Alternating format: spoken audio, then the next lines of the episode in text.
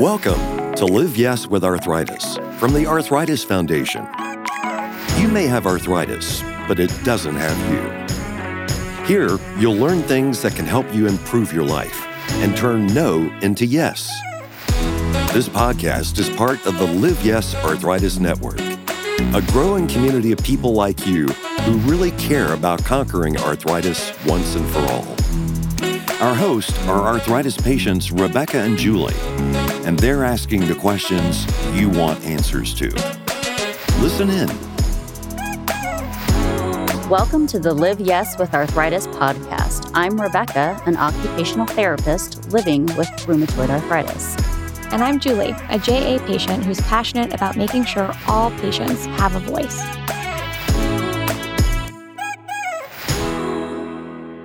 On this episode of the Live Yes with Arthritis podcast, we're talking about all of those myths about arthritis out there. So many myths, so little time. So today we're talking to Dr. Andrew Laster. He's a board certified rheumatologist who's been seeing patients for 35 years. He also teaches medicine at Duke University and University of North Carolina. So today we are talking about all of these myths that people think about when they think about arthritis. That's right. We're talking with Dr. Laster today. We're so excited to have you here to help bust these myths and help us separate fact from fiction. Welcome to the podcast. Great. Thank you. And I'm really looking forward to it. Thanks. Yeah. So, one of the myths that I want to kick us off in talking about is one of the most frustrating arthritis myths that I have heard from every which way throughout my life, which is cracking your knuckles gives you arthritis. Is this a myth? Is this a fact? Give it to us straight, Dr. Laster. It is a myth. Uh, there's no evidence that cracking your knuckles causes arthritis. Uh, some people are more prone to do that, uh, and the sound is believed to be due to releasing of carbon dioxide when you crack the knuckles. But go ahead and crack. Uh, you really don't have anything to worry about there. Say goodbye to carbon dioxide. Is that right. is that true for like you know like I will twist and turn my back or my neck and it cracks? Is that the same? Probably as well. You know, certainly if people are doing that, they may have some muscle tension and they're trying to, to relieve that. You know, we can talk later or, you know, about the importance of regular exercise and uh, range of motion. Uh, those are, are clearly critical. You know, we don't want people to be sedentary, just sitting in a chair all day long. So, uh, exercise is, is clearly good. So, one of the ones that I know we want to talk about is that people are, are always concerned about if I take a medication, I will get the side effects they talk about. Yes. Mm-hmm. Yeah, eh, that, that's a real challenge. And I think that, you know, I've been in practice for over 30 years and it's been a real change. I think in the last decade, you know, more frequently I have people come in who are just totally convinced that if I take a drug, I'm just going to have to suffer through with, with a side effect. And they're really surprised to hear you know, that our goal is really to get people on medication. Not only they'll be effective, but, you know, it should be well tolerated and you may not even know that you're taking the medication. I take care of patients who have arthritis and vasculitis and then also care for people who have osteoporosis. And I think the, the fear and the concern is probably greater for people uh, who have osteoporosis who are thinking about drugs and concerned uh, that they might cause problems with uh, their jaw or atypical fractures. Those are real problems. They do occur, but they're incredibly rare. There are certain biologics where there's a small risk for perforation of the bowel.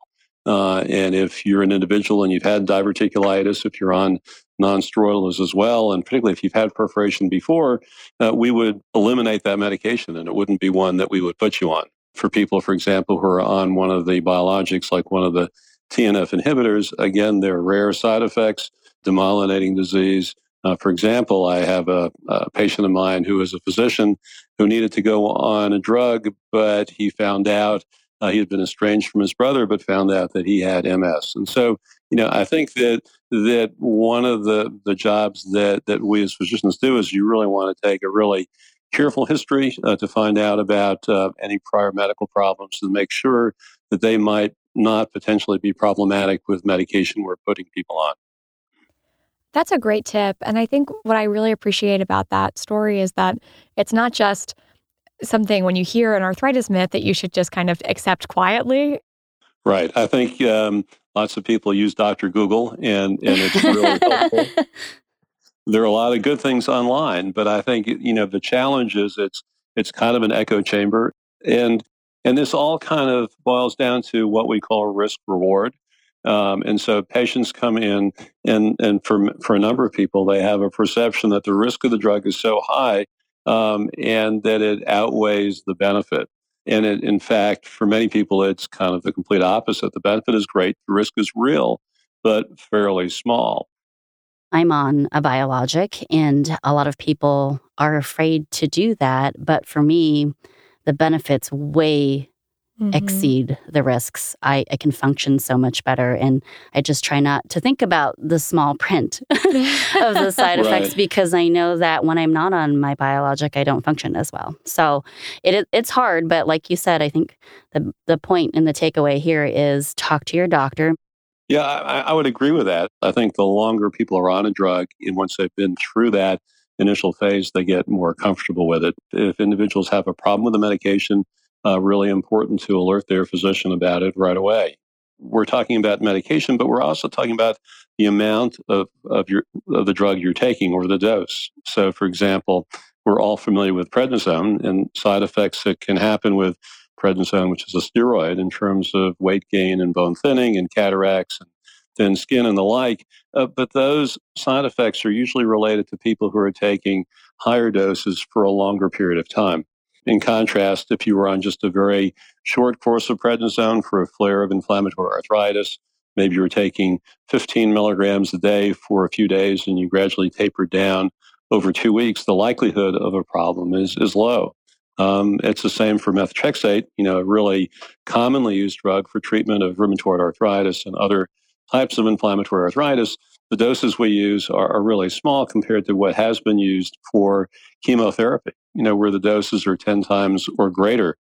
So when you look in a package insert, you're going to hear and see about side effects like sores in the mouth and hair loss. And although those can happen again infrequently on the lower doses, they're typically referring to the, the higher doses that would be employed for treating cancer. Well, that's an amazing myth that I think we can consider busted. And I think the best thing that we can take with us as we're separating fact from fiction when it comes to this one is you have the power to ask your doctor about these side effects and about any side effects if you haven't read the fine print, um, and that they can have this conversation with you about treating your arthritis holistically to your whole person, um, and that that's not a scary, scary conversation to have. So great. Thanks so much on that one. Yeah. Yeah, sure. So, our next one that we want to ask is if medications are available over the counter, then that must mean they're safe for everyone. Unfortunately, people feel that if there's a drug available over the counter uh, without a prescription, that it has to be safe. And we know for a number of drugs that's not true. You know, one of the more common category of drugs are what are called non-steroidals, referred to as NSAIDs. These are non prednisone anti inflammatory drugs. Most people are familiar with two major um, non-steroidals. One is ibuprofen, uh, which is brand names are Advil and Motrin and others. And then there is naproxen, which is naproxen. Because they're available over the counter, because people take them for pain, they often feel that they're entirely safe. Um, these drugs that are available over the counter are just offered in a lower milligram amount than what we might normally prescribe. So, Advil, for example, is 200 milligrams of ibuprofen. If we write a script, we could write it for that, but there's a 400, a 600, and an 800 milligram ibuprofen as well. And uh, these are medications where, particularly if you're older, if you have problems with hypertension, uh, if you have impaired kidney function, uh, if you've had an MI, we have to be really, really cautious uh, about using them be cautious about using over the counters. Talk to your doctor about them. Make sure you know that they're not uh, conflicting with another drug that you might be on. That is really good information. Can you, uh, for us, Dr. Laster, clarify what the MI means? I do. I know what it is, but I want you to explain it. MI stands for myocardial infarction, but but more commonly referred to as, as a heart attack. Just one more follow up. I think that the the essence of this is really important that you really want to be cautious and thoughtful whenever you're taking any therapy. But even those over the counter drugs, you can be talking to your doctor about those as well.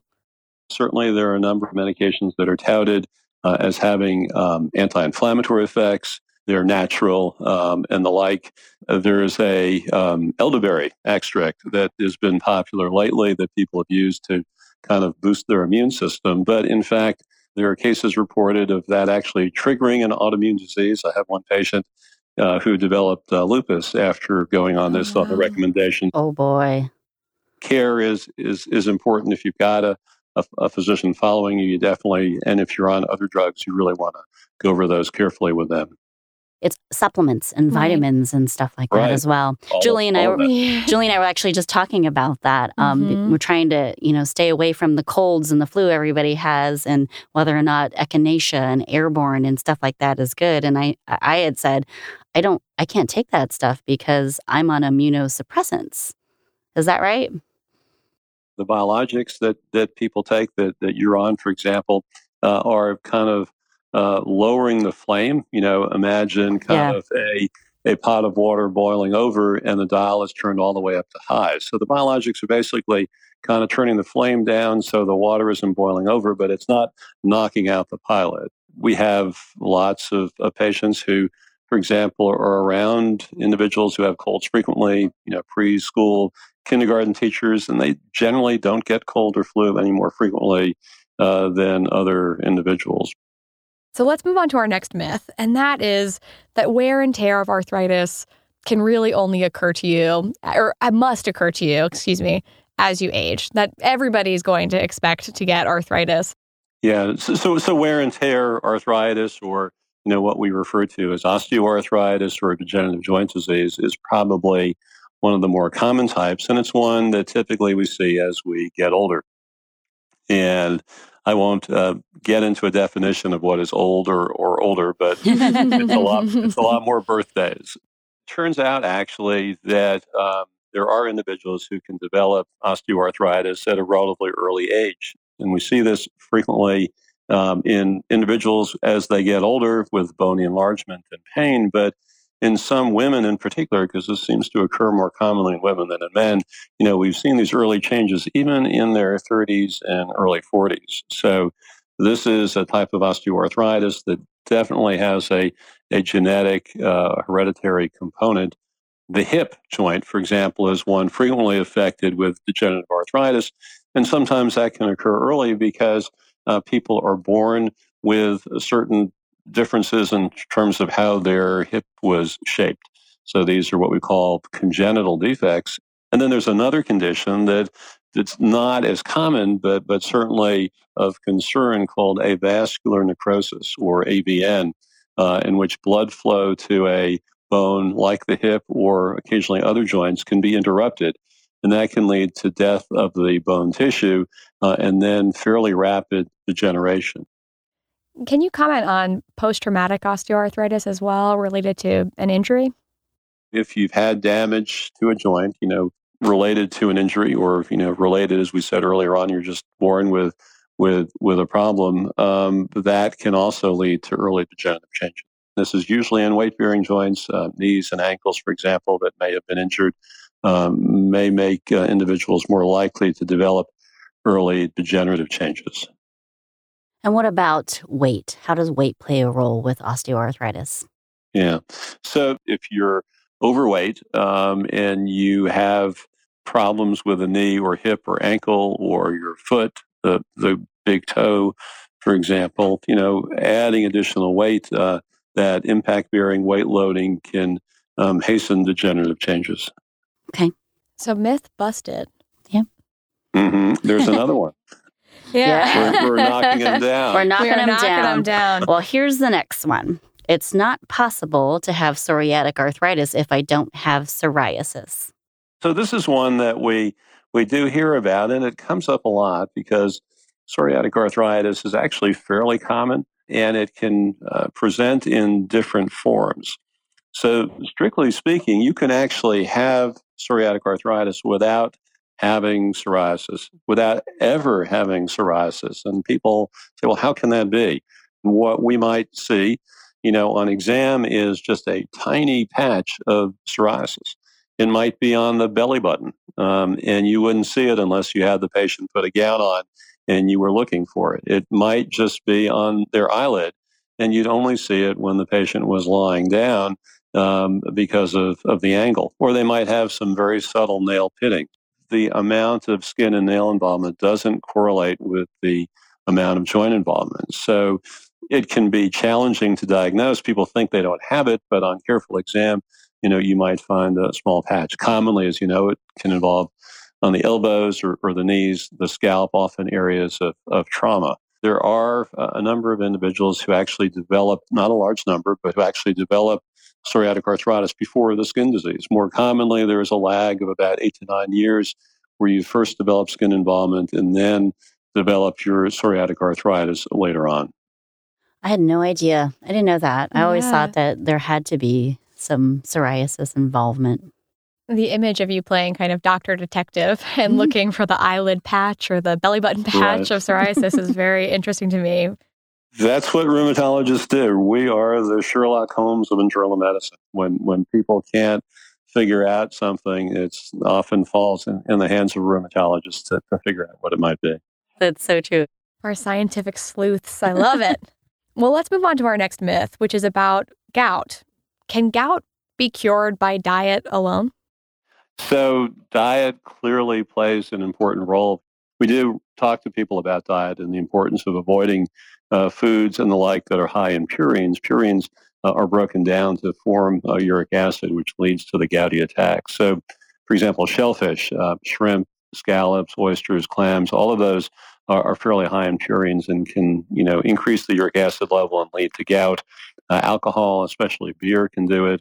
Uh, organ meats like liver or sweetbread, wild game um, is not uh, an uncommon huh. reason why urate levels can be elevated. So people who hunt and and eat, you know, deer. Um, I have a patient with gout who you know, also has high blood pressure and lipids, and he had gone through major dietary changes. But he was adamant. He said, "Doc, I'm not giving up my deer sausage. That's one thing you're not going to take away from me. You're going to have to pry it away." from No Broughton beers.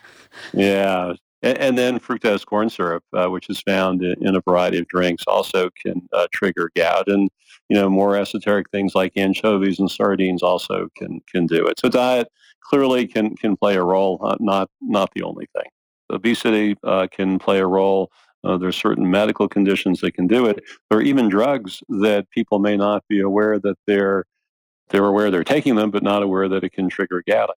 So, again, another reason why you want to talk to your doctor and, and, have them go over carefully your medications, your history, to make sure there aren't other factors that might trigger that. Yeah, your medications, your history, and anything that doesn't have anything to do with your arthritis, too, making sure that they really understand yeah. all of those other components of your care. So, Dr. Laster, when it comes to gout, is that something that can just be cured by diet and willpower? That's a great question. The truth is actually that uh, gout is often due to uh, underlying um, conditions that are genetic that you would inherit from your parents. Uh, and so a lot of cases of gout are actually due to uh, individuals who lack an enzyme uh, that prevents them from breaking down uric acid, or they have problems excreting uric acid through the kidney. So that leads to a buildup of uric acid or urate in the body. When it reaches a certain level, it then can precipitate out uh, into joints and soft tissue. Um, they crystallize, and that can trigger inflammation when certain cells, granulocytes, try to engulf them. Right, so that's often what leads to these acute gouty attacks. So certainly, food can play a role and can elevate the uric acid level, but uh, for many individuals, um, it's a genetic susceptibility to gout. So here's another one that uh, we will ask about because I am an occupational therapist. So, a myth is always the purpose of occupational therapy is to help people do their jobs. It's occupational.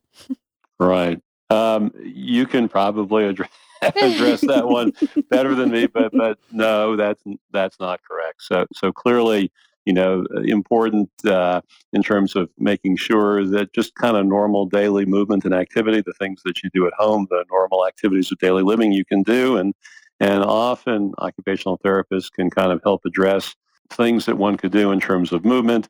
Um, you've got back pain. This is the way you should be lifting something.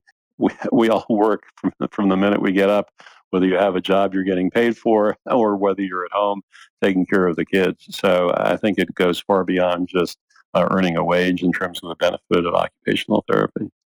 Yeah, we help you be able to move and do the things that you want to do that occupy your time. That's where the Ooh, occupation comes good. in. Occupying your time. Yeah, that's great. So that includes sleep, that includes brushing your teeth, it includes housework, it includes your job, all kinds of stuff. So thank you for helping dispel that. It doesn't come just from the OT. Rebecca's been waiting on the edge of her seat to talk about this we go. myth the whole time. Somehow I knew you were going to try to get that one in. so, Julie, you probably have a favorite myth. We're waiting for yours. well, my favorite myth, maybe it's not my favorite myth, but certainly one more I want to add to our conversation today is about back pain. I hear people say all the time, Oh, I have back pain, so I have arthritis. Is that always true? No, it's not. And, and that's a great myth to talk about. There are lots of different reasons for back pain. Now, certainly, uh, arthritis, degenerative joint disease of the vertebra, um, can cause back pain, but we know that back pain can be due to entrapment of nerves or muscle spasm uh, in the back, sciatica, for example. Um, frequently people come and they say, "Well, I have uh, pain in my hip." And and actually, when people have true hip joint pain, it's usually in their groin and inner thigh. Most people kind of refer to their hip as in their buttock area. Usually, that's not the hip. It's more often related to the back. But so you clearly can have back pain for many reasons other than just having arthritis.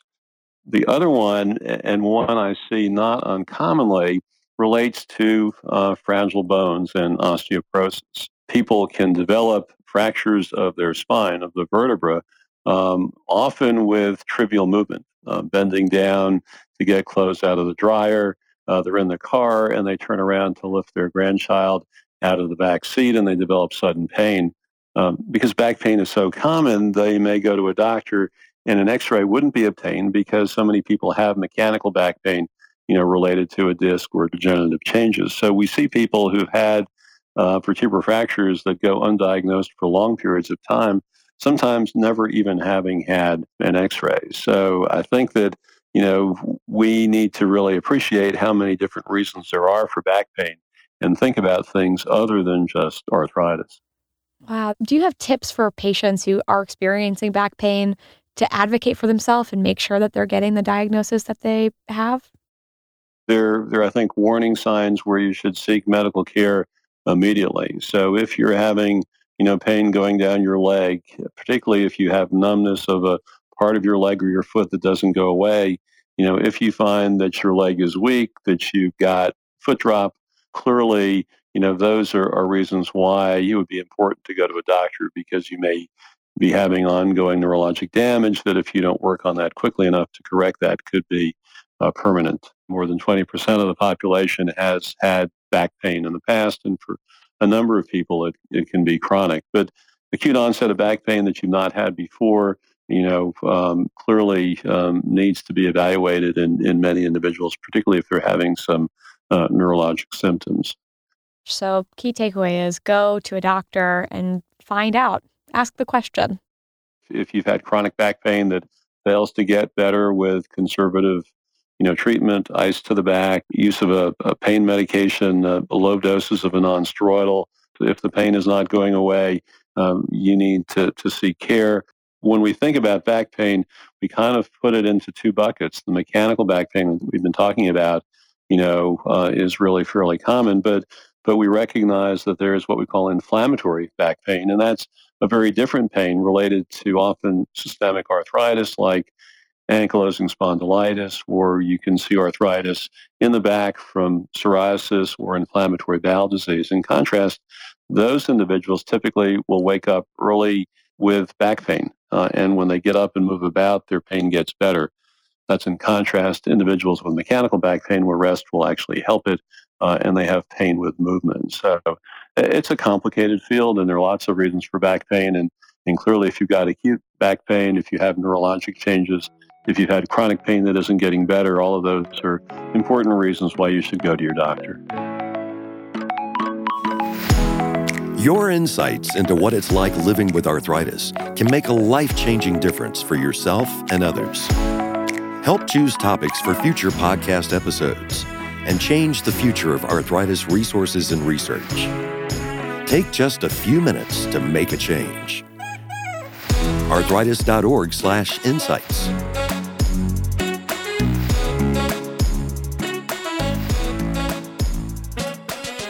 one more thing I want you to maybe answer. So, when most people think of arthritis, Dr. Laster, they Yeah. think it's one disease. Right. And we know it's not. Um, and and that's what what rheumatologists are involved in. So there, you know, it said there are over a hundred different types of arthritis. Just imagine your local shopping mall. Uh, that's arthritis, and within it, there are many different shops. Uh, and so there are many different types of arthritis. They behave differently.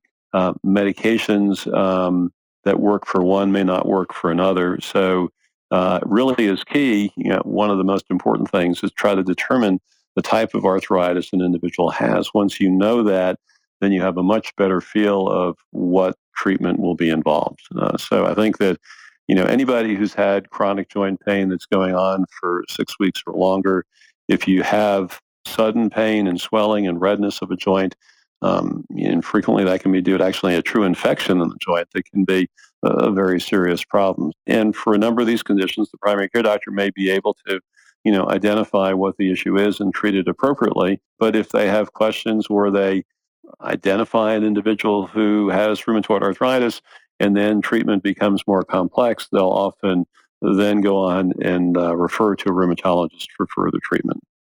People don't realize that arthritis is more than just one thing, and arthritis literally means joint inflammation. Right. And arthritis occurs in young people. Yes. I think people often think about this as just occurring in people who get older. Different types occur at any age. So, for a lot of the autoimmune diseases, rheumatoid arthritis and lupus, for example, they, you know, often can occur in people in their teens, 20s, or 30s, and certainly they can occur as as people get older. But so, in general, I think that's another myth. People think that if you're caring for arthritis as a physician, you must be seeing older individuals when that's actually usually not entirely true. Dr. Laster, you beat me to my favorite myth, which is kids can't get arthritis. right, kids do develop arthritis. And in fact, there's an entire specialty, pediatric rheumatology, devoted to caring for infants and, and uh, children who have arthritis. And this can be incredibly challenging. So, uh, clearly, for individuals, kids who have arthritis, inflammatory problems, uh, seeking out the care of a pediatric rheumatologist is the way to go. Absolutely. I think pediatric rheumatologists are some of the best people on the planet, but so too are all rheumatologists. yes. Right, Well- we're showing a lot of love for rheumatology today. yeah, Yeah, we sure yeah. are. Our And- favorite and doctor PT, detectives and, and PT OT. and OT, OT, yeah. yes, There we go. yes. There you go. Got, gotta feel the love all around. Um, the key takeaways that you would say from all of this conversation about what's fact and what's fiction would be what? Well, it's great. I, I really enjoyed uh, talking. So I think that the key takeaways here are, you know, number one, arthritis is complicated, right? And it's hard often for people to figure out what they have uh, and what to do about it. And, and so you should not feel uncomfortable about seeking medical care, whether it's through your primary care provider or for, you know, through a rheumatologist or orthopedist. And there are lots of medications that are out there that truly work.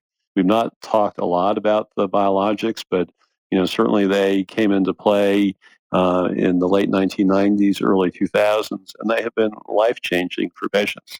Far fewer individuals requiring joint replacement, developing joint damage, allowing people to work out actively, run marathons, tend their farm, whatever heavy physical labor they're doing. The advances have been dramatic, and, and there's a lot that we can do now.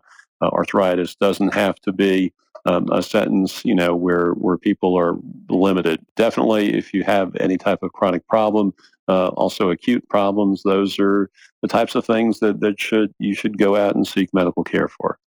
This has been such an interesting conversation. We really appreciate your time. Thanks again. Thanks for having me. Thanks so much. Thanks.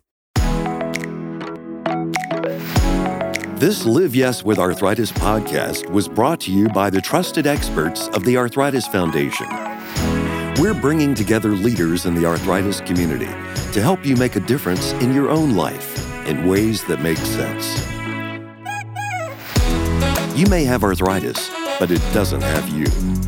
The Arthritis Foundation would like to thank Janssen and Sanofi Genzyme Regeneron for sponsoring today's episode. Go to arthritis.org slash liveyespodcast for episodes and show notes. And stay in touch.